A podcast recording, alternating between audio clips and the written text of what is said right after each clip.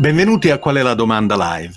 Il mio nome è David Orban e questo è un programma di un'ora che ospito trasmettendo in streaming in diretta su più piattaforme online simultaneamente, YouTube, Facebook, eh, Twitter, trattando argomenti disparati, dagli strumenti alle migliori pratiche dello streaming live stesso, alle tecnologie esponenziali e di scossa, alla decentralizzazione e alla network society. Discuto con gli ospiti dell'evoluzione della condizione umana nei nostri tempi, caratterizzata da una crescente accelerazione del cambiamento. Se qual è la domanda live ti piace, ti invito ad iscriverti al canale YouTube e a diventare sostenitore su Patreon all'indirizzo patreon.com slash David Orban. Il tema di oggi è il giornalismo televisivo di eh, divulgazione tecnologica. Come possiamo informare e informarci sulle complesse realtà sociali e tecnologiche del mondo di oggi? Qual è la giusta miscela tra divulgazione e intrattenimento televisivo? La neutralità giornalistica esiste ed è un obiettivo realistico? L'ospite di oggi è Barbara Carfagna, giornalista, autrice e conduttrice televisiva. Barbara dal 2009 si occupa dell'impatto del digitale sull'uomo e le società, realizzando reportage nei paesi più tecnologicamente avanzati del mondo. Conduce Codice, eh, La vita è digitale, un programma televisivo di divulgazione scientifica, tecnologica e sociale, diretto da Luca Romani in onda su Rai 1. Benvenuta Barbara a qual è la domanda live. Grazie, eh, ben trovati e eh, grazie a David per l'invito. Ecco, come dicevamo un po' nella chiacchierata prima di iniziare a trasmettere, è un rovesciamento di, di ruoli questo perché tu gentilmente mi inviti eh, a intervenire, a commentare alcuni dei temi eh, che eh, approfondisci appunto in codice e per me visitare il tuo eh, il tuo eh, stage è, è, sempre molto eh, stimolante, hai un team di professionisti incredibile che ti aiuta a mettere in onda la, la trasmissione che è sempre molto ben eh, ricercata, molto approfondita. Lo, lo, illustrerò con alcuni esempi che, che mi avevano colpito anche, anche gli anni scorsi. Eh, mi hai anche detto che ti capita più di una volta di essere intervistata. Com'è questo eh, rovesciamento di ruoli, quindi da intervistatrice ad intervistata? Ma all'inizio, diciamo così, mi sentivo un po' in imbarazzo a passare dall'altra parte. Poi devo dire che eh, è capitato sempre più frequentemente man mano che la società digitale si faceva più complessa e eh, man mano che eh, tutti quanti si accorgevano della difficoltà che c'è comunque nel, sia nel divulgare che nell'informare, che sono appunto due cose diverse, eh, il mondo eh, complesso e come hai detto tu, la network society che ormai è diventata tutto, specialmente dopo questa, questi giorni di quarantena con questa pandemia che è una disgrazia terribile ma che ha portato veramente al tipping point, eh, cioè alla messa a terra, diciamo così, del, eh, del, digitale che ha impattato veramente nelle, nelle, famiglie italiane come non era riuscito a fare prima, eh, tutti si sono resi conto della complessità non solo generata dal fatto di vivere on life, per dirla con il filosofo Luciano Floridi, cioè dentro eh, e fuori, diciamo, da, dalla connessione ad internet, ma tutti si sono anche resi conto di quanto sia importante il mondo dei dati e il mondo digitale nella risoluzione dei problemi, nell'apporto eh, che può dare alla ricerca scientifica, mettendo a confronto, informando continuamente sulle scoperte gli scienziati in modo che possano comunque matchare le esperienze e tutti si sono anche eh, eh, resi conto di eh, quanto eh, sia eh, importante, diciamo così, fare un passo avanti anche dal punto di vista della pubblica amministrazione amministrazione, della politica nell'utilizzo dell'intelligenza artificiale e dei cosiddetti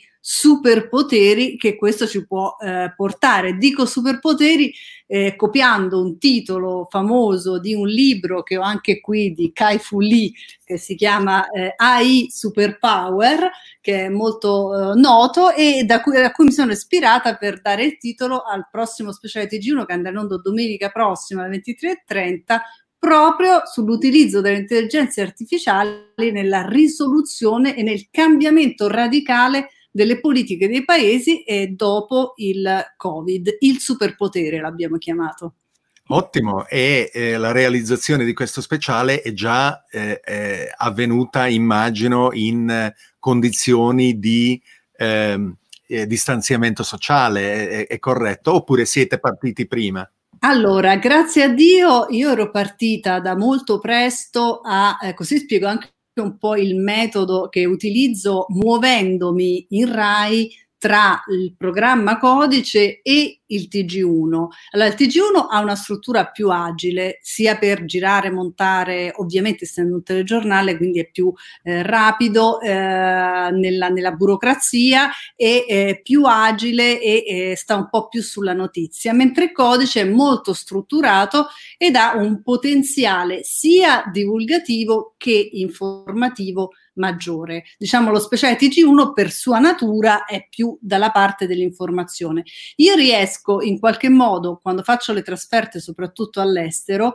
a eh, fare un match dei, dei, due materiali girati dal eh, telegiornale e eh, dal, dalla rete quando sono a codice e riesco in qualche modo così a gestire dei contenuti sempre nuovi ma eh, con metà sia del tempo sia dell'investimento economico. Allora avevo cominciato a preparare due speciali, perché questo è il secondo che va in onda di un'ora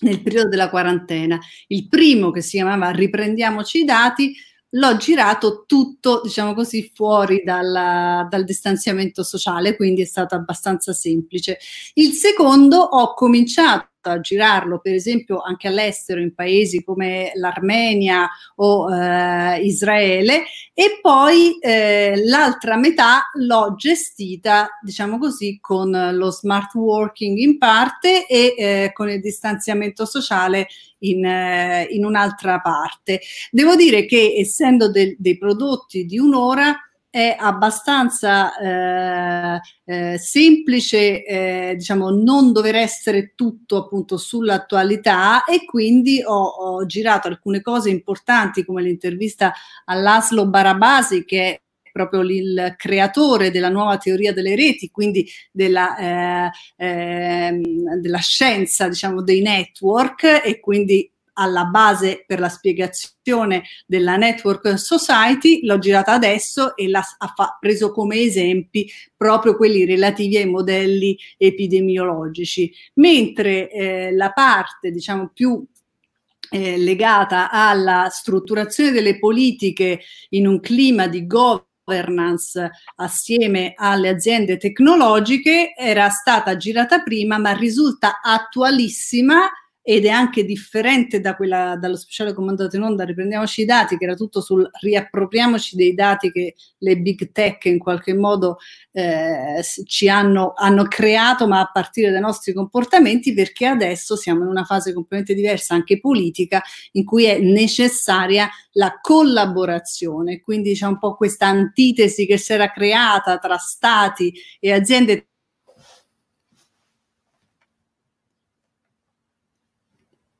governance. Per fortuna interviene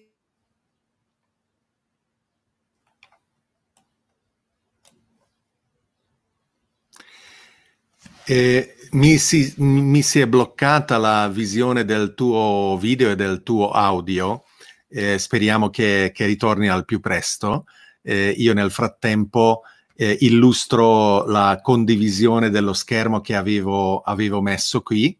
eh, e eccoti, tornata. Ecco, non so se hai capito tutto. Eh, no, no, no, ehm, ci, si, eh, ci, si, è fermata la, la, condivisione del tuo video e del tuo audio, però abbiamo ah, sentito tutto fino a direi 20 secondi fa. E, uh-huh. eh, tra l'altro io nel frattempo stavo eh, condividendo, come avrai visto anche tu, eh, proprio eh, la pagina web della, della puntata già eh, andata in onda, che io non posso vedere perché ho eh, disabilitato la visualizzazione delle, delle pubblicità. E, Questa e... è la pagina del, del, sito del TG1, però c'è anche su RaiPlay, ed uh-huh. è, RaiPlay c'è la pagina speciale TG1 ed è anche lì.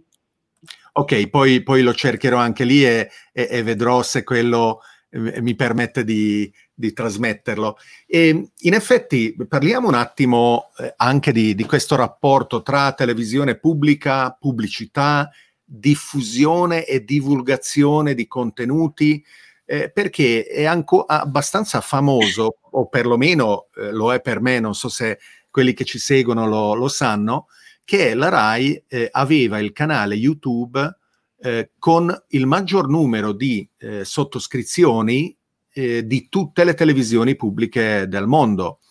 E poi ha deciso di chiudere questo canale molti anni fa.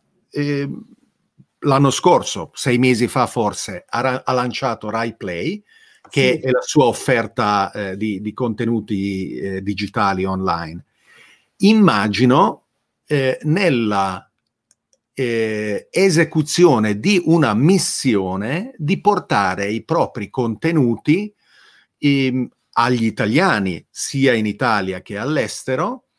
e, e immaginando di poter raggiungere per poi superare il numero di persone che originariamente erano iscritte sul canale YouTube. Parliamo poi di monetizzazione.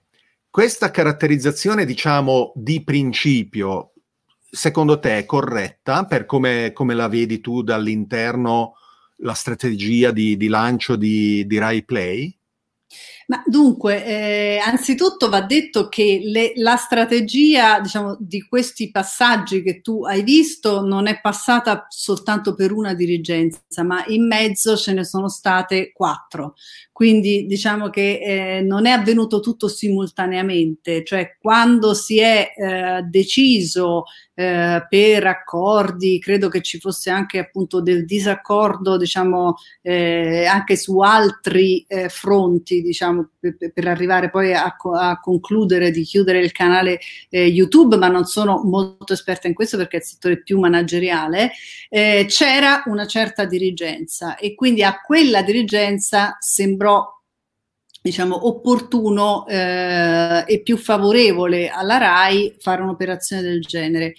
Poi le cose sono molto cambiate, come sappiamo peraltro il mondo del digitale eh, presenta veramente ogni giorno la necessità di eh, cambiare, un po' come un videogame da tutti i punti di vista, non si deve mai stare fermi e non irrigidirsi mai su una posizione perché le cose cambiano in maniera spesso imprevedibile da un momento all'altro. E eh, credo che ci siano stati vari ripensamenti tant'è che si è riaperto un canale YouTube della RAI, che è quello per esempio dove io inserisco con, per la trasmissione codice tutte le interviste in lingua originale inglese, sottotitolate in italiano o viceversa italiane sottotitolate in inglese perché possono accedere più facilmente tutti con, diciamo così, del, degli hashtag che eh, ci portano nel dibattito. Quindi c'è adesso un canale YouTube della RAI anche. Poi è arrivato il, la preparazione, una fase di preparazione del sito RaiPlay che adesso è stato lanciato in via definitiva, massiccia, con anche eh, pubblicità. Quindi in realtà non credo che sia stato, diciamo, che ogni dirigenza l'abbia eh, pensata come la prima operazione che è stata fatta mh, tanti anni fa quando è stato eh, chiuso eh, YouTube. E, e forse mh, diciamo così da un, da un punto di vista proprio di spostamento di valori anche economici, eh, probabilmente ci si è resi conto, eh, altre dirigenze su- successive si sono rese conto del, che il valore diciamo, non era solo quello pubblicitario di tenere il canale YouTube, ma non credo ci sia un'omogeneità di visione eh, su questo perché appunto in realtà molte cose sono cambiate proprio man mano che si avvicendavano le varie dirigenze e man mano che le tecnologie o la piattaforma prendevano piede. Però questa è un'opinione mia perché non, non so, non ho parlato con tutti gli interlocutori di questa materia. Beh, eh, giustamente hai il, il, privilegio anche di non dover eh, mettere naso eh, negli aspetti economici e manageriali. Giustamente la RAI è un'azienda enorme eh, e eh, tu eh, sei parte della, eh, della divisione editoriale e, e, quindi fin tanto che eh, le tue eh, trasmissioni, i tuoi segmenti hanno, hanno un seguito,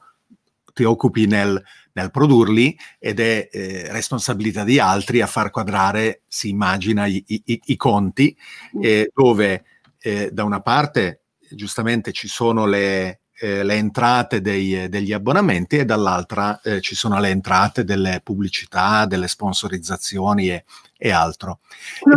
Posso dire che Ray Play eh, è molto amata e che so che mh, ci sono veramente molte università che fanno anche lezioni con, usando i contributi di, di Ray Play, sia quelli appunto nostri sul, sul digitale che quelli eh, storici, per esempio delle documentazioni storiche. Insomma, Ray Play sta diventando qualcosa di eh, oltre che una piattaforma televisiva, eh, insomma, di, di, contenuti da fruire in maniera ludica o di intrattenimento, eh, sta diventando anche una, una, specie di supporto, specialmente in queste settimane, anche alla, alla, didattica, proprio perché ci si trovano dei materiali di archivio eh, della RAI che sono utili per tante spiegazioni. Quindi, diciamo, si sta anche quella, come tutto nel mondo digitale, si sta formando articolando e prendendo forme differenti, offrendo contenuti differenti. E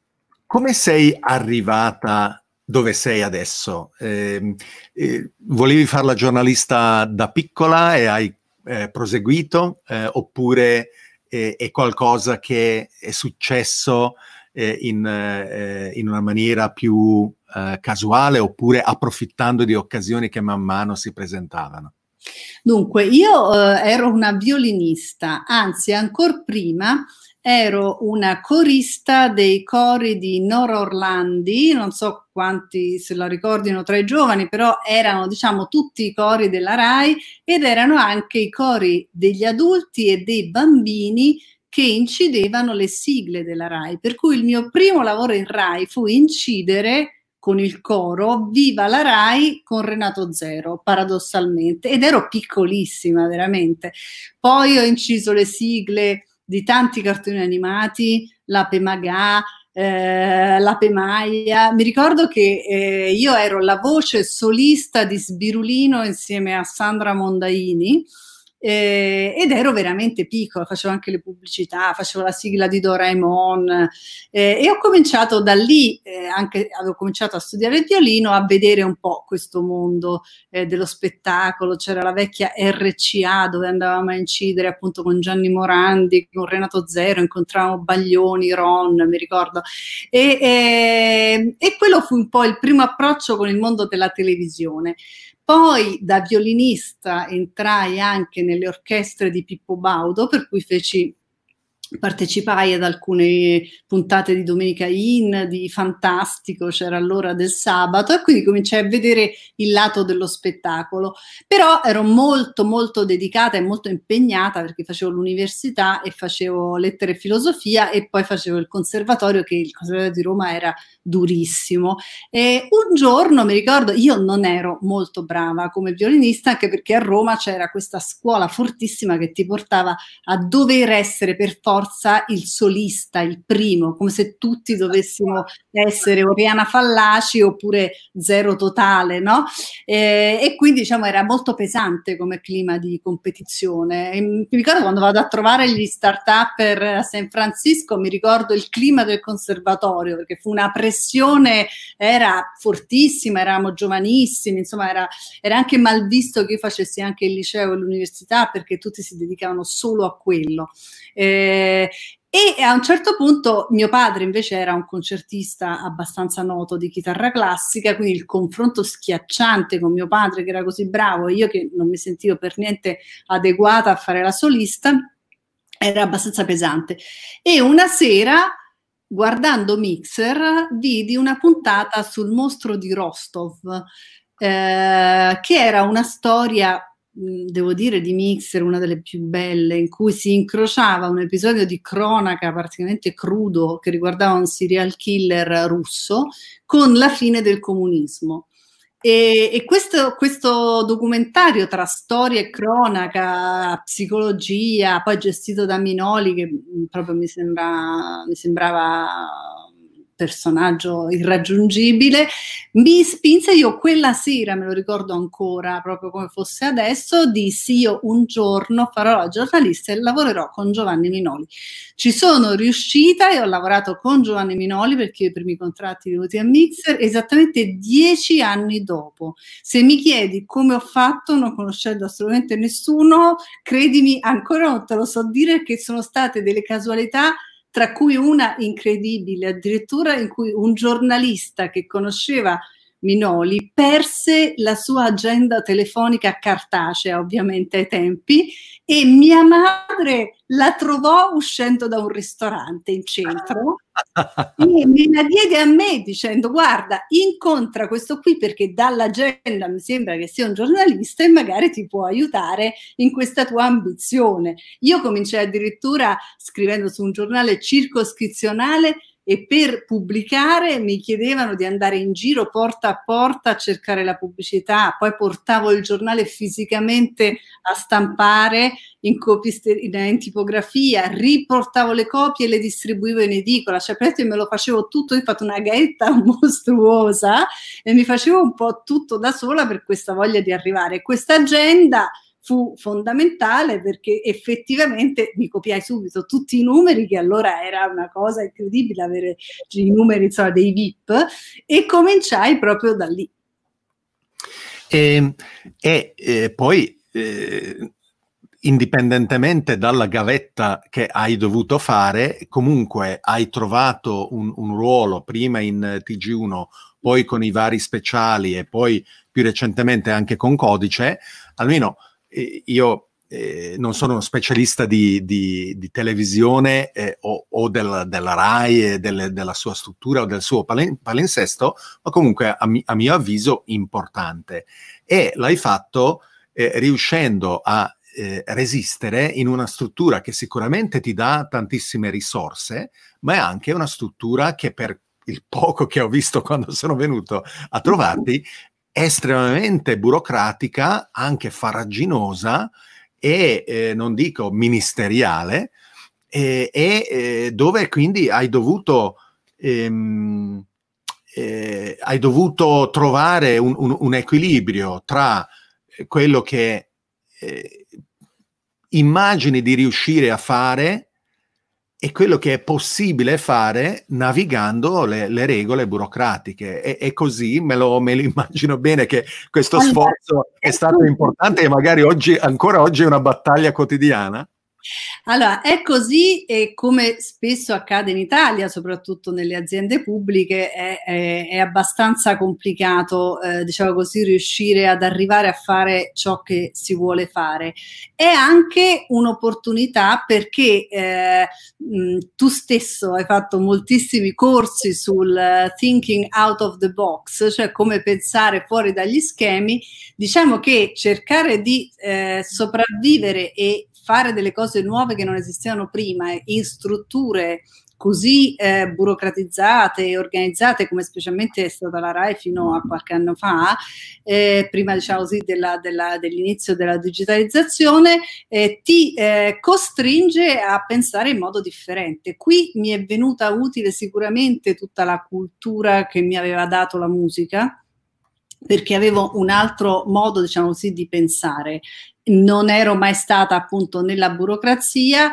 Mi è stata utile anche la gavetta perché ho cominciato in RAI dal, eh, dopo il periodo diciamo, dei cori e delle orchestre, ho cominciato da, proprio dall'inizio, cioè facevo l'assistente al programma in un programma di rete che andava in onda di notte, quindi, e ho cominciato a imparare come funzionava tutto il meccanismo, diciamo così, non immediatamente visibile, ma tutta la parte burocratica e quella che stava dietro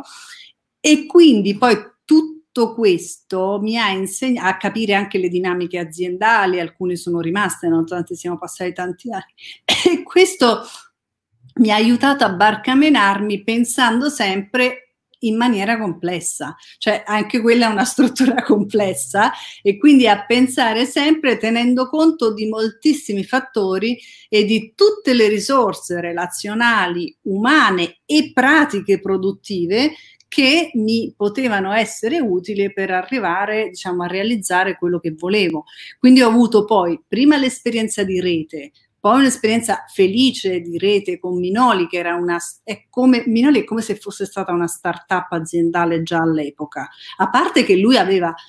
allora questa mentalità che poi ho ritrovato quando sono andata a, a studiare un po' in Silicon Valley l'ecosistema, cioè lui aveva sempre quest'idea della condivisione, sempre quest'idea che le, eh, le redazioni funzionassero, per esempio lui faceva una cosa incredibile, cioè lui metteva una persona disagiata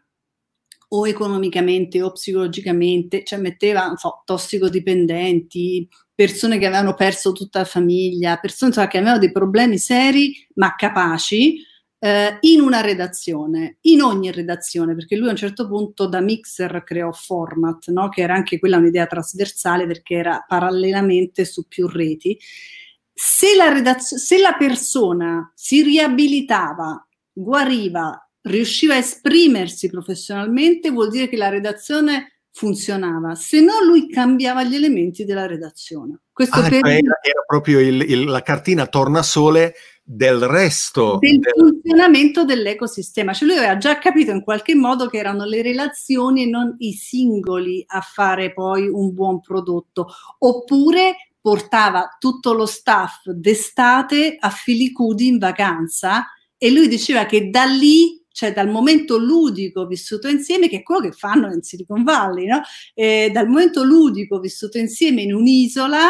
veniva fuori, venivano fuori le idee migliori, sia per nuovi format sia per i contenuti. Quindi quello mi ha aiutato moltissimo. Poi mi sono trovata al telegiornale che era una struttura completamente diversa, eh, quindi basata sull'agilità, sulla competizione, sull'arrivare primi, su degli sforzi anche fisici incredibili che ho fatto per tantissimi anni, ma anche su un'enorme professionalità di quelli che erano dentro nell'emergenza, nel poter raggiungere degli obiettivi che per esempio io mi ricordo un periodo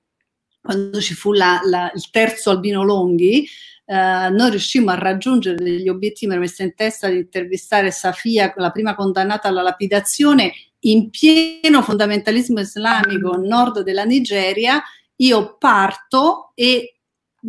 l'operatore, il camera che è venuto con me, mi mandano con uno dei più esperti che aveva fatto tutte le guerre, eccetera, eccetera, e io lì vedevo veramente, non c'era la tecnologia di adesso, quindi avevamo un telefono satellitare infernale, non, non eravamo connessi per niente, non avevamo internet per avere le informazioni. Io per arrivare a questa donna prendevo il tè con tutti i capivillaggio dal Niger alla Nigeria, dove sono entrata senza neanche avere il visto, però tutto era in qualche modo eh, gestito da un ecosistema e una professionalità anche del, del cameraman che era con me che ti consentiva di arrivare all'obiettivo dove per esempio c'erano quei CNN e BBC che non ci arrivavano perché non pensavano in maniera differente per l'appunto e erano abituati ad avere so, il producer che gli preparava tutto da casa, invece lì dovevi inventare giorno dopo giorno e, e lì ti rendevi conto veramente di, di, tutta la sapienza di anni e anni dall'inizio dell'epoca di Bernabei che ti arrivava dentro, ti arrivava addosso cioè non eri mai solo tu che dovevi essere capace, ma era tutto il sistema. Poi eh, c'è stata appunto la fase, quella del passaggio al digitale. E, ehm, secondo te ehm, il digitale darà modo eh, a persone come te che a mio avviso eh, avresti voglia e, e, e capacità di produrre una quantità di materiale interessante molto maggiore di quello che attualmente viene messo in onda per via della restrizione naturale fisiologica del palinsesto, ti darà modo a te ed altri come te di ampliare eh, l'offerta affinché la, eh, la, l'abbondanza di questa offerta poi confrontata con il pubblico permetta ai migliori di, di emergere? E, sicuramente questo è desiderabile oppure, oppure, il palinsesto comunque di per sé come mestiere ha un suo valore e quindi bisogna, eh, bisogna imparare ad amarlo? Allora, eh, bisogna imparare anche qui, sempre come se si fosse i protagonisti di un videogame, a non, a non fermarsi mai a, e a muoversi a seconda di quello che c'è. Intendo, per esempio, io in questi giorni sono molto preoccupata perché ho partecipato anche a vari dibattiti in cui tutti quanti dicono qua, ma noi in fondo questi programmi televisivi fatti in maniera più rimediata, diciamo, cioè senza l'inviato magari con i collegamenti fatti su Zoom, eccetera, eccetera, piacciono di più perché c'è meno, eh, meno lotta in studio, c'è meno show e le persone sono più rilassate, sono più autentiche. Eh, io sono molto preoccupata perché invece eh, bisogna dividere i vari settori, cioè la televisione, ovviamente in presenza di notizie forti, urgenti, in cui tutti stanno ad aspettare come questa, funziona, ma la televisione è quella che mi ha insegnato Minoli, cioè la televisione è la qualità dell'immagine, è il poter studiare un'inquadratura, è mettere colori, suoni, musiche che possano accompagnare un'informazione magari complessa arrivando e coinvolgendo la parte emotiva. Quindi non si può prescindere dalla qualità e sostituirla con quello che vediamo tutti i giorni appunto sul, sui social o uh, con Zoom o come adesso stiamo facendo televisione in questo momento o sfruttando tutte queste altre risorse. Quindi per il pubblico televisivo che utilizza ancora, soprattutto gli anziani, il canale, che si fida del canale, che di default va sul canale, quelli che ancora ci sono, eh, che poi magari sono anziani, quindi poi la cosa insomma mh, mm, andrà un po' scemando. Si risolverà e, da sé. Eh? Si risolverà da sé. Sì, e, magari è, però è ancora importante perché effettivamente anche, anche, io, per esempio, questi giorni che sono stata molto stressata dal dover sempre contribuire online, no? quindi sono entrata in questa eh, maggiormente, diciamo, in questa eh, dinamica che è tipica del web e non della televisione, poi avevo piacere a un certo punto di mettermi davanti alla televisione e neanche scegliere, a me mi stressava certe serie pure su Netflix scegliere il film, no? Scegliere io la serie televisiva, andarmi a guardare le trame. Non volevo più partecipare, cioè volevo essere passiva di un prodotto che fosse pensato da altri nell'orario giusto in cui accendevo la televisione. Questa componente c'è e quella è la televisione. Poi si può usare per esempio quello stesso materiale come facciamo noi di codice, per esempio usare quel materiale che è stato preparato per quell'ora, per quella stagione, per quel momento, per quel momento preciso storico e rieditarlo o riutilizzarlo in altro modo. E qui, per esempio, noi con codice facciamo un, un lavoro eh, che praticamente è, è, va, mu- diventa multipiattaforma. Per esempio, abbiamo rieditato le puntate che sono di un'ora e dieci in puntate di 25 minuti che sono andate in onda su Rai News. Poi abbiamo spezzato e scorporato i servizi perché la trasmissione è fatta di ospiti in studio come te che ci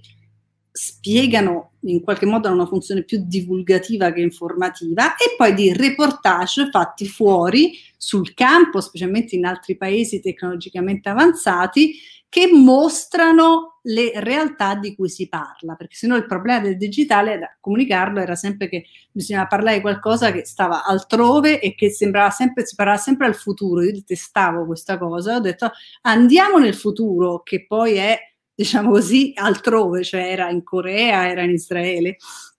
e negli Stati Uniti e, e in Cina e portiamolo qui. E poi c'è un ospite in studio che parla italiano che ce lo, ce lo spiega. Allora abbiamo cominciato a scorporare queste due parti e quindi i servizi singoli, i reportage sono diventati prodotti e servizi singoli che sono su Rai Play e sul canale YouTube della Rai. Le interviste originali in lingua inglese per intero andavano nel canale YouTube della RAI, così potevano essere viste anche dall'estero. E le, eh, le persone che venivano ospitate in studio, se l'intervista poteva essere resa autonoma rispetto ai contenuti che venivano prima e dopo, andavano anche sul canale YouTube, se non restavano singolarmente, magari editate in versione più lunga, su eh, Rai Play. Questo consente a tutti quelli che lavorano in, uh, sia in RAI che fuori e che hanno partecipato a Codice e che conoscono il prodotto, ma anche a chi non ci lavora, faccio sempre l'esempio delle università, di andarsi a recuperare quello che gli serve, che trova già scorporato sulla pagina di codice di RaiPlay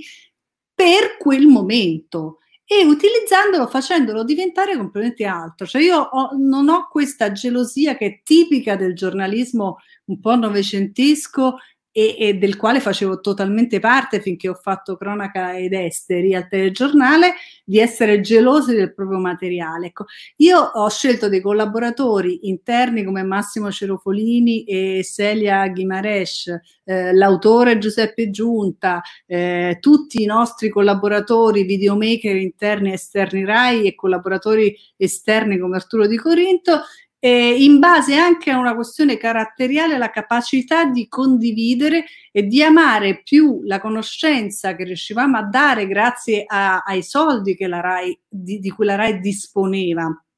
e dispone eh, per tutti, cioè essendo un servizio pubblico, rispetto alla gelosia del prodotto, al marchio. Quindi a me se qualcuno si prende un pezzo della trasmissione, ci fa una lezione all'università, se la fa vedere in un'azienda per fare formazione, se i miei colleghi interni RAI prendono parte, magari attingono al girato e lo rieditano per uh, Rai News, per la radio, magari togliendo il video usando solo l'audio per Massimo Ceropolini o per qualsiasi altra, altra trasmissione che li voglia usare, l'ha usati anche la trasmissione di Augias perché il regista Luca Romani è lo stesso, eh? io sono felice e quindi diciamo questo dà la innanzitutto la resa di un investimento economico e poi l'idea della multipiattaforma.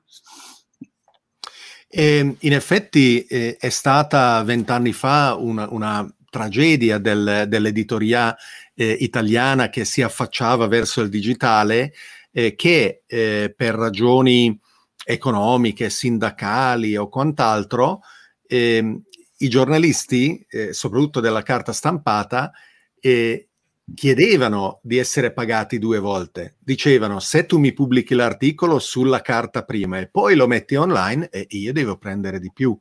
E ehm, questo ha comportato due cose. Molti editori hanno detto, guarda, io internet piuttosto lo ignoro che non pagare eh, tu, tutto eh, due volte. Oppure prendevano eh, delle redazioni completamente separate e eh, chi eh, magari leggeva il Corriere e diceva, caspita, questo articolo è importante, lo voglio eh, mandare ad una, ad una, persona online, poi non lo, non lo, trovava, perché appunto erano due cose in parallelo e non, non c'era questo tipo di riutilizzabilità che tu giustamente metti in evidenza come qualcosa di, di grande valore. E eh, diventa eh, molto più effervescente la scena nel momento in cui l'ossessione del, del copyright eh, in modo feroce, controllato e, e, e impostato eh, viene negoziato in una maniera molto più snella. In effetti eh, a me piacerebbe che eh, la direzione fosse quella soprattutto da parte di un servizio pubblico di eh, abbracciare quello che viene chiamato Creative Commons, cioè una serie di accordi prenegoziati per il proprio contenuto che non eh, si basano sulla buona volontà di persone come te che permettono ad un'università di utilizzare il materiale, dove magari tu dici cambia la dirigenza e loro invece intervengono e lo proibiscono, ma che tutto il materiale venga rilasciato eh, in base ad una licenza che a priori conferisce questo permesso e che poi non può essere a posteriori revocato. E questo secondo me sarebbe una direzione moderna eh, che poi darebbe anche modo di far nascere altre iniziative molto, molto interessanti. E parliamo di, di codice perché, eh, se non sbaglio, è uno dei tuoi prodotti di punta eh, di cui giustamente sei, sei, orgogliosa e di cui ho esperienza diretta. E come, è nato e, e, e, come vedi il suo futuro eh, eventualmente in un mondo dove il modo in cui lo andavi a costruire dovrà cambiare? Eh, dunque, è nato, mh, io diciamo che da, da 2010 ho cominciato a fare proposte di programmi sul digitale perché mi ero resa conto, ho abbandonato la ribalta diciamo, del TG delle 20, eh, la cronaca, insomma tu, tutto quello che dava più notorietà anche in quel momento eh, e eh, ho capito che questo era un mondo con, diciamo così, che sarebbe finito per eh, essere alla base di tutto il resto dell'informazione, non solo, ma anche della società, della politica, dell'economia. Avendo capito questo, ho capito che era win-win puntare solo su questo, rinunciare a una visibilità iniziale e studiare tanto perché comunque c'era veramente e c'è adesso ancora di più forse da studiare tantissimo e quindi sono passata di nuovo perché c'ero già stata all'inizio del mio arrivo eh, in, al TG1 dal, dalle news al telegiornale. Ho cominciato a collaborare con la rete eh, in un periodo che era questo appunto attorno al 2010, in cui ancora veramente del digitale si parlava poco, nonostante Gianni Riotta, per esempio a telegiornale, avesse già fatto i primi passi, però se ne parlava poco, c'era l'idea che facesse calare gli ascolti. E ho fatto una rubrica che durava tre minuti, che si chiamava Infosfera ed erano pillole di concetti digitali spiegati il sabato mattina alle 10.30 nella trasmissione in famiglia di Guardì, ambientati in posti bellissimi, sempre per l'importanza delle immagini che dicevo prima, che erano posti storici. Non so, andavo ai fori romani, parlavo per 40 secondi, 45 dei fori e poi spiegavo perché i forum all'epoca si chiamavano forum eh, oppure concetti digitali come eh, quelli della quando ci fu la, la, l'inizio insomma così della eh, cittadinanza che si poteva prendere in, eh, in Estonia eh, pur restando fuori dall'Estonia dal paese lo spiegavo eh, mos- dall'Appia antica mostrando l'impero romano e prendendo come esempio l'impero romano. Insomma tutti degli escamotage di questo, di questo tipo scu- culture del Bernini usate per spiegare gli hacker, cioè avevo un po' creato questa pillola. Guardì mi diede fiducia e la cosa funzionò. Poi da lì ho cominciato a battere per fare sia speciali del telegiornale TV7 su questo tema che all'inizio fu un azzardo, che devo dire poi solo Maria Rosa Busi ha avuto proprio il coraggio di cominciare a fare i primi speciali proprio lunghi di un'ora su questo, rischiando anche sugli ascolti, eh, però i risultati sono andati increscendo nel tempo. E poi ho detto vabbè ci vorrebbe un contenuto che consentisse di essere meno divulgativi, più informativi e che sia diretto sia a una popolazione più giovane rispetto a quella che mediamente segue Rai 1 e sia a, agli esperti, cioè agli informatici, ai tecnici, agli appassionati che tutti quanti di queste materie sanno, anche agli accademici. È chiaro che per Rai 1 non, è, non era, perché adesso è già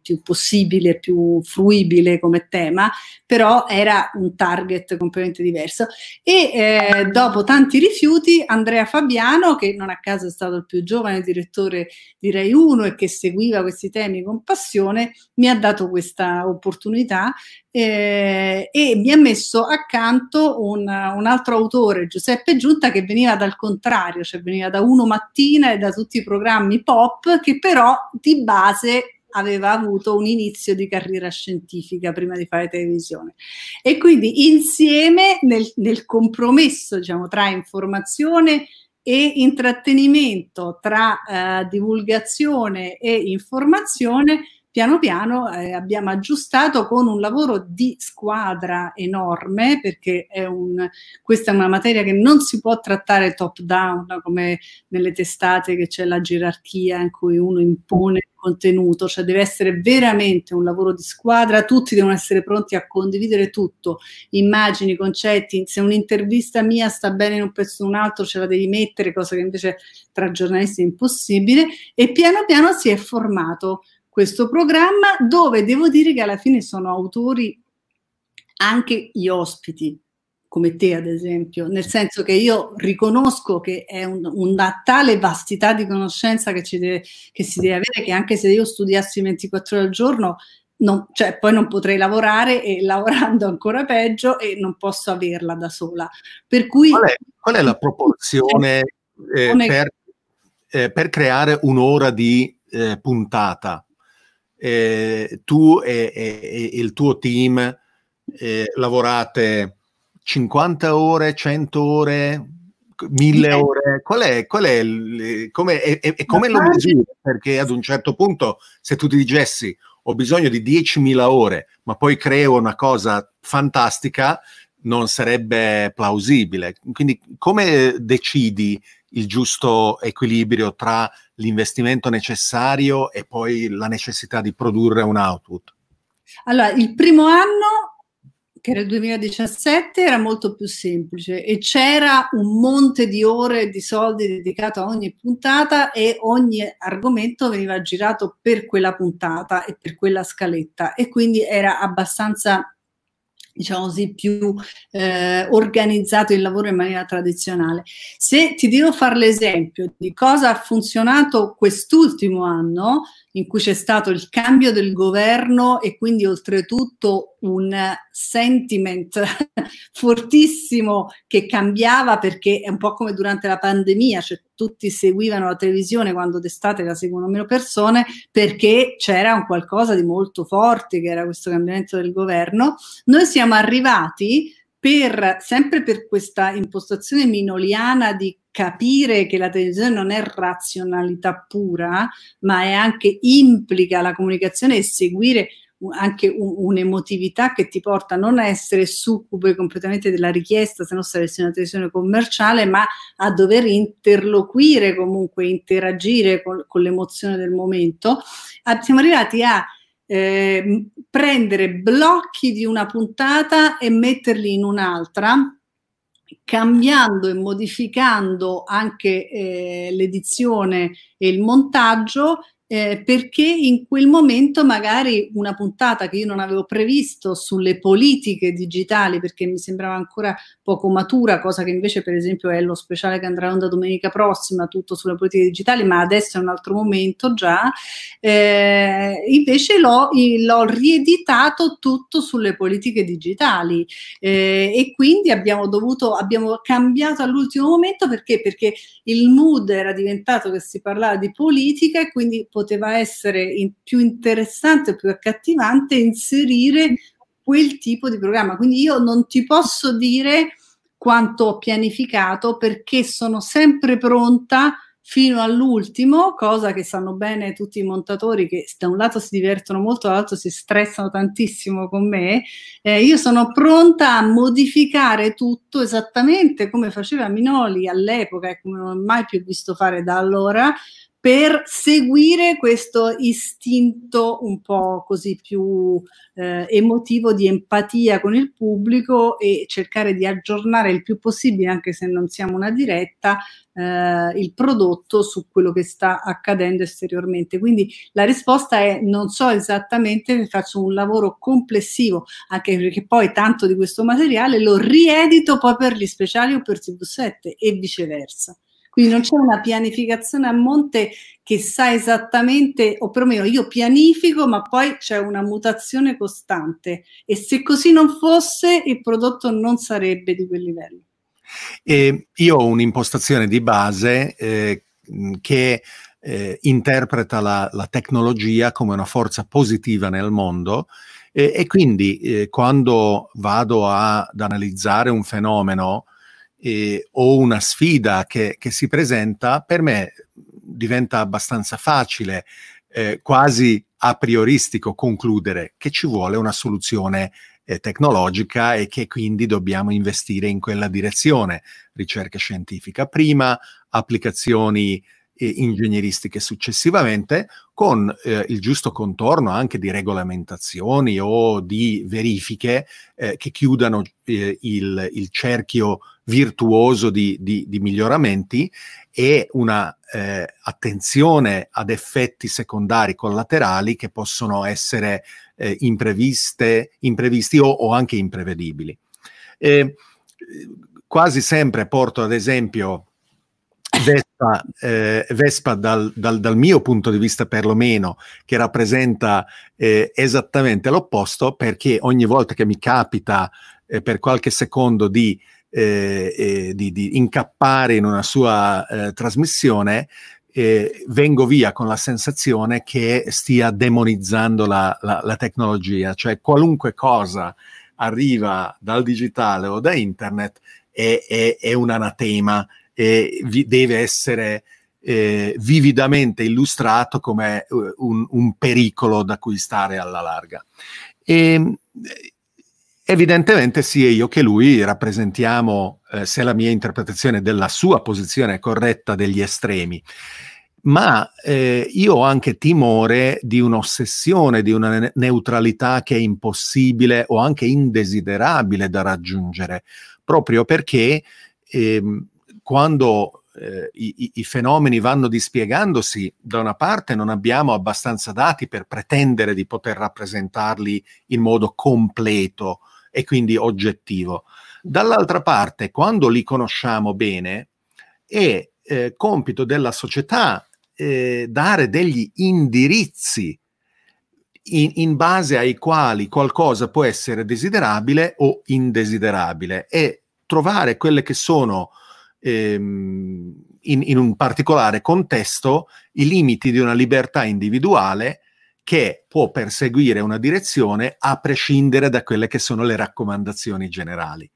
E quindi in un servizio pubblico che rappresenta eh, non tanto l'espressione di un governo o non dovrebbe rappresentare l'espressione di un governo, eh, di una dirigenza e delle sue direzioni culturali o, o, o visioni, ma eh, una media eh, ponderata su tempi molto più lunghi, eh, ci, ci, può essere spazio eh, per una divulgazione che comunque ha una sua direzione in mente, che non è ehm, ancorata ad una visione eh, di una moneta di cui necessariamente bisogna rappresentare le due facce e che ha solamente due facce e quelle due facce sono e basta. Come, come vedi questo aspetto eh, che è naturalmente molto diverso rispetto a, a, quello che può essere in un ambito eh, di notizie, di, di, telegiornali, quindi specificamente per la divulgazione tecnologica e scientifica. Come vedi la, la responsabilità del giornalista e tu in particolare che posizione prendi tra questi due estremi che ho descritto? Eh, Beh, anzitutto cerchiamo di ricordare che tutte le trasmissioni di successo della RAI si sono basate sulla fidelizzazione, eh, su una cifra che è rimasta la stessa nello stesso orario eh, e che questa cifra questo potere che piano piano tutti gli autori della, della, della televisione, ma anche la televisione stessa, ha eh, acquisito con un'importanza eh, fondamentale nelle decisioni e nella formazione delle opinioni dei cittadini, eh, diciamo così, la televisione ha cominciato a capire che poteva perderla rapidamente con il digitale. Poi adesso abbiamo capito tutto ciò che avviene, le profilazioni, Cambridge Analytica, i dati, le informazioni, le fake news, eccetera, eccetera. Però quello che, che, è il potere enorme che aveva per esempio il TG1, ma anche tutta Rai 1, eh, quando io sono arrivata ai primi anni, piano piano è chiaro che si è visto eh, sgretorare dal, dal digitale allo stesso modo, chi aveva fatto una gran carriera e quindi tutte le dirigenze, ma questo non avviene solo in televisione, ma in tutti gli ambiti, è avvenuto per un certo periodo, no? Tutte le dirigenze che si sentivano consolidate e assolutamente demiurghi in qualche modo del, dei contenuti del, del loro mondo, nel caso della televisione, di decidere cosa la gente dovesse o non dovesse sapere, pensiamo all'era di Bernabei, eh, era un potere enorme che oggi ha solo Google forse, no? con la sua potenza di calcolo e capacità di profilazione. E piano piano tutti hanno capito, anche istintivamente, magari senza capirlo veramente, che questo potere si andava sgretolando. E io vedo in questo, più che nella mancata capacità di comprendere la resistenza che hanno fatto tante strutture e tante classi dirigenti nei confronti del digitale e la demonizzazione che ne hanno fatto. Cioè, riuscire, io non ho fatto carriera, nel senso che io non ho fatto la carriera gerarchica, io sono tuttora redattore ordinario come il giorno in cui sono arrivata in RAI. Mi sono dedicata tutta ai contenuti, quindi non ho visto scemare un potere, ho visto come dire, modificarsi il potere di un mestiere, modificarsi il potere di un canale, ma non ho subito, diciamo così, quella, eh, quella paura quell'ansia istintive, ripeto, magari non razionali che possono aver subito le dirigenze. Questo spiega, diciamo, la prima parte del discorso. Poi entriamo in questa doppia faccia che è stato necessario acquisire nel momento in cui si cominciava a parlare del digitale, cioè non poter più fare l'informazione all'inglese, cioè ti dico una cosa, ti dico anche l'altra,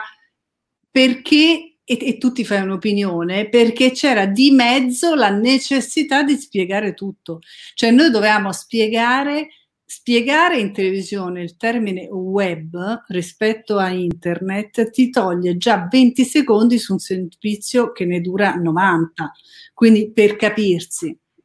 Per cui in realtà trovare la giusta misura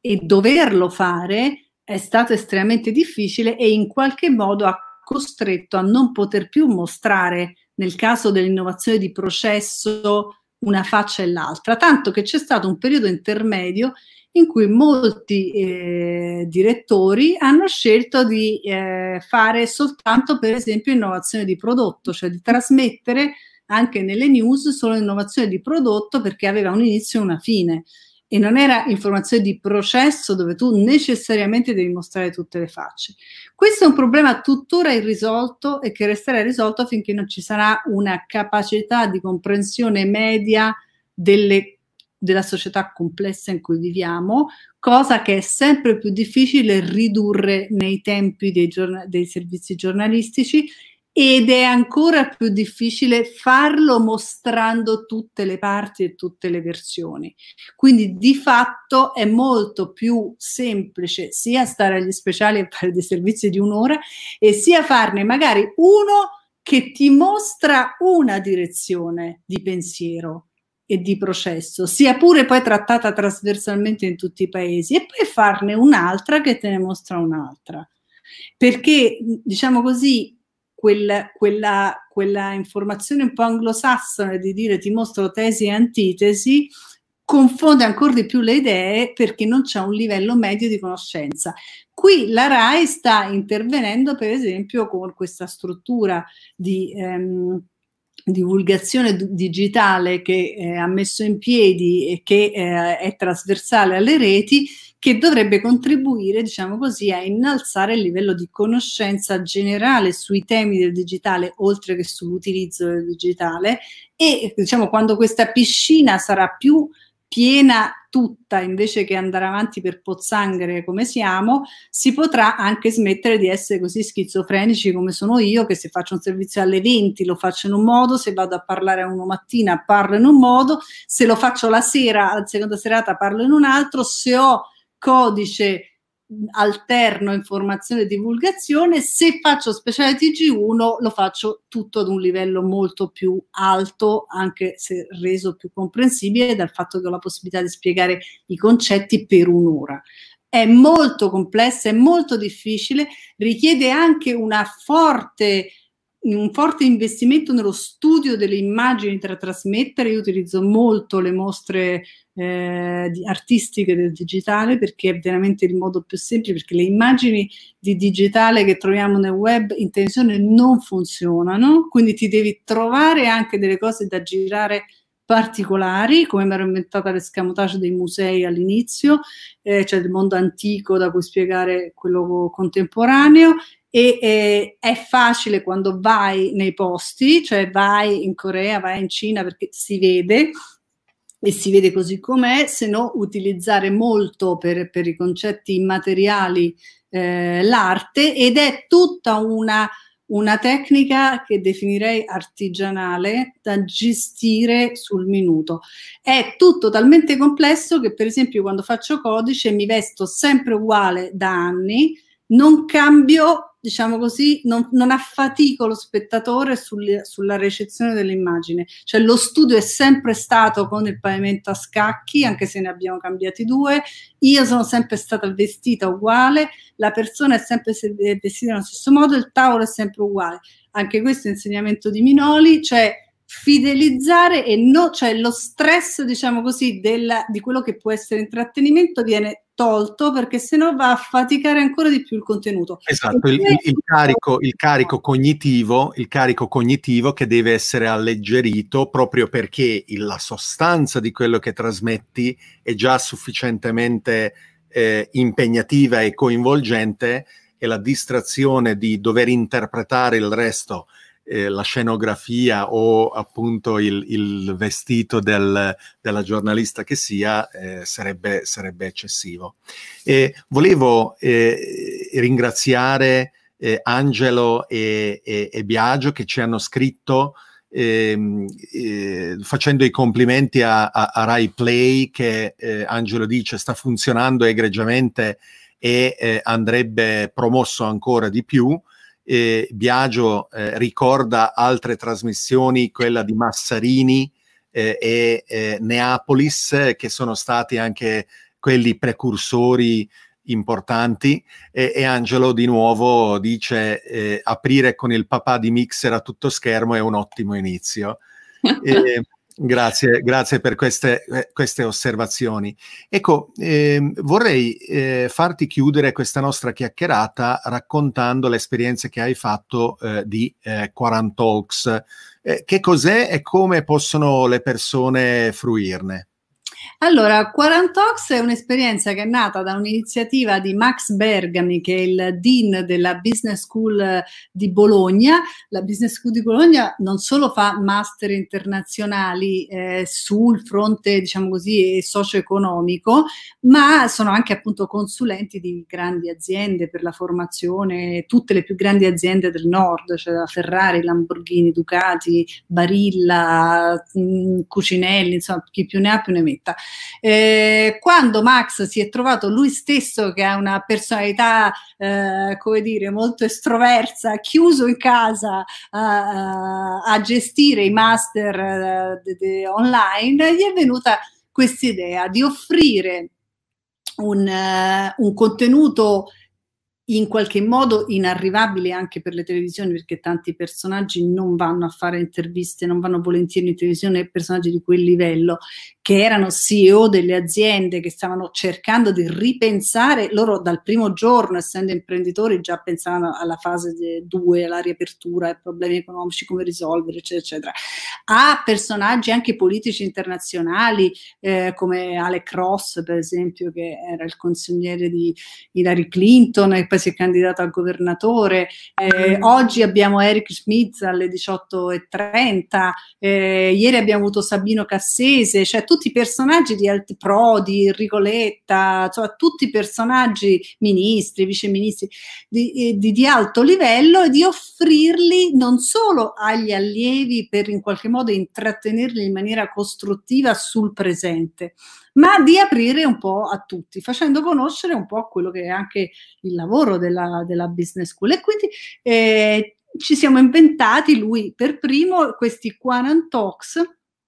che sono stati, che si chiudono oggi, eh, sono 40 eh, conversazioni con 40 persone di questo livello eh, che durano 40 minuti eh, sul presente, sul presente e sulla ricostruzione, in cui focalizzare anche i grossi cambiamenti da cui culturalmente praticamente non si tornerà indietro dopo la pandemia eh, ed anche dei commenti, abbiamo avuto cioè, scienziati innovativi, eh, dei commenti e delle angolazioni dei modi di vedere qualsiasi ambito, dall'educazione al lavoro, alla società, alla Chiesa, abbiamo avuto eh, Monsignor Paglia, eh, qualsiasi ambito a cuore aperto per 40 minuti con un personaggio che parlava, per esempio Guido Barilla si è messo a piangere, per dire, no? Anche perché l'abbiamo gestito lui, Andrea Pontremoli, che è un imprenditore innovatore, quello che ha fatto la prima, il primo, il ventilatore creato da una maschera, è stato lui, eh, e Andrea Pezzi, che è diciamo, anche una componente più eh, energica e pop, diciamo, e, e, insieme ci siamo alternati a seconda dell'ospite che c'era nel eh, riuscire appunto a rendere, abbiamo avuto anche giovanotti per dire, questo eh, tipo di mondo e questa esperienza e a, ad avvicinare e regalarla a tutti. Adesso tutti i 40 Ox si, si trovano sul sito della Bologna Business School disponibili e anche eh, su un canale, sul canale YouTube della Bologna Business School con tutti quanti gli ospiti. Abbiamo fatto anche una pubblicità sul Sole 24 Ore e sul Corriere per invitare le persone a guardarli gratuitamente e devo dire che è stata un'esperienza molto interessante perché erano giorni anche emotivamente pesanti, specialmente all'inizio e incerti e tu vedevi appunto questi grossi personaggi in realtà aprirsi al punto di arrivare a in tre hanno pianto, eh, di arrivare a piangere, insomma, a, a, a capire insomma, quanto si sentissero poi responsabili, la voglia di ricostruire, è stato veramente interessante. Eh, Biagio chiede come si fa a dare un contributo di divulgazione a codice, se c'è un, un protocollo, se eh, è una eh, produzione open source. Eh, che cosa rispondiamo a Biagio? Eh, no, purtroppo non lo è, però devo dire che io francamente non c'è una, non, c'è, non è che ci sia un canale per arrivare ad essere o invitati da codici o rappresentati da codice o a divulgare dei, dei, dei pezzi di codice. Per cui in realtà io eh, e i miei collaboratori accogliamo per quanto possibile, perché la difficoltà è proprio che a volte ti sfugge una mail, ti dimentichi una risposta, eccetera, eccetera, però tutte le proposte che ci arrivano le prendiamo in considerazione. Alcune mi sono arrivate veramente da realtà molto piccole e l'ho matchate con, so, delle cose che avevamo girato all'MIT a Boston perché sono arrivate nel momento giusto e riguardano proprio l'argomento giusto e quindi è anche una componente poi come sempre di casualità e fortuna che eh, fa il prodotto finale perché appunto è massiccia l'offerta, però cerchiamo di accogliere tutte le istanze, di eh, tenerle presenti e poi di riuscire a costruire il prodotto migliore con tutti i contributi. E la maniera eh, per seguirti, anche per interagire, eh, potrebbe essere quello di Twitter, eh, sì. dove eh, chiunque può ehm, naturalmente seguire i tuoi tweet e eh, taggarti, e poi starai tu a scegliere naturalmente se eh, eh, rispondere eh, nella conversazione online o, o come. Barbara, ti voglio ringraziare per, per, la tua generosità di essere stata con noi eh, per, per quest'ora. Assolutamente è stata una conversazione interessante, stimolante. Tanti auguri per eh, le, le, prossime sfide, i prossimi formati, qualunque sarà il modo in cui evolveranno codice e le altre cose che produci. Grazie. E io eh, ringrazio eh, tutti di aver seguito eh, questo episodio di qual è la domanda live. Ehm, vi ricordo eh, che potete eh, iscrivervi al canale eh, su eh, YouTube e eh, accendere la eh, campanellina che vi fa avvertire quando stiamo per andare in onda in diretta, ma naturalmente lo potete rivedere i video anche registrati. La stessa possibilità esiste anche su, su Facebook. E qualcosa che può essere eh, interessante è che io eh, do il benvenuto al, ai suggerimenti per ospiti futuri, dove non po- solo potete scrivere i nomi delle persone che vorreste eh, vedere eh, in eh, qual è la domanda live, ma anche eh, suggerire, eh, eh, votare eh, su nomi che vedete eh, già in elenco, in modo che eh, valutiamo appunto non, non, solo in una maniera tradizionale democratica, ma in una maniera pesata i, i, suggerimenti. Bene, eh, la, l'episodio di oggi è finito e ci vediamo al prossimo che sarà domani con eh, un altro giornalista, eh, caso vuole, Enrico Pagliarini, che eh, stavolta invece presenterà sempre un ambito di divulgazione tecnologica, però dal punto di vista del, eh, della divulgazione alla radio.